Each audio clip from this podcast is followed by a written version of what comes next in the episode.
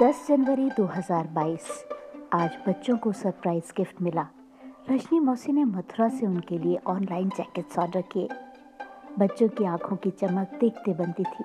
कितना अच्छा लगता है ना, जब कभी आपको यूँ ही बिन मांगे कुछ मिल जाए। लाइफ में भी अल्टीमेटली आपको वो सब मिल ही जाता है जो आप चाहते हैं। बस ज़्यादा एक्सपेक्टेशन मत रखिए। जो मिला वो आपका था, जो नहीं मिला वो आपका कभी था ही नहीं। फ़िलहाल मौसम भीगा है और ठंड बढ़ चुकी है। चक्राता और धनौल्टी में बर्फबारी हो रही है। रूम हीटर कमरे के कोने में सुलग रहा है, जैसे ये गाना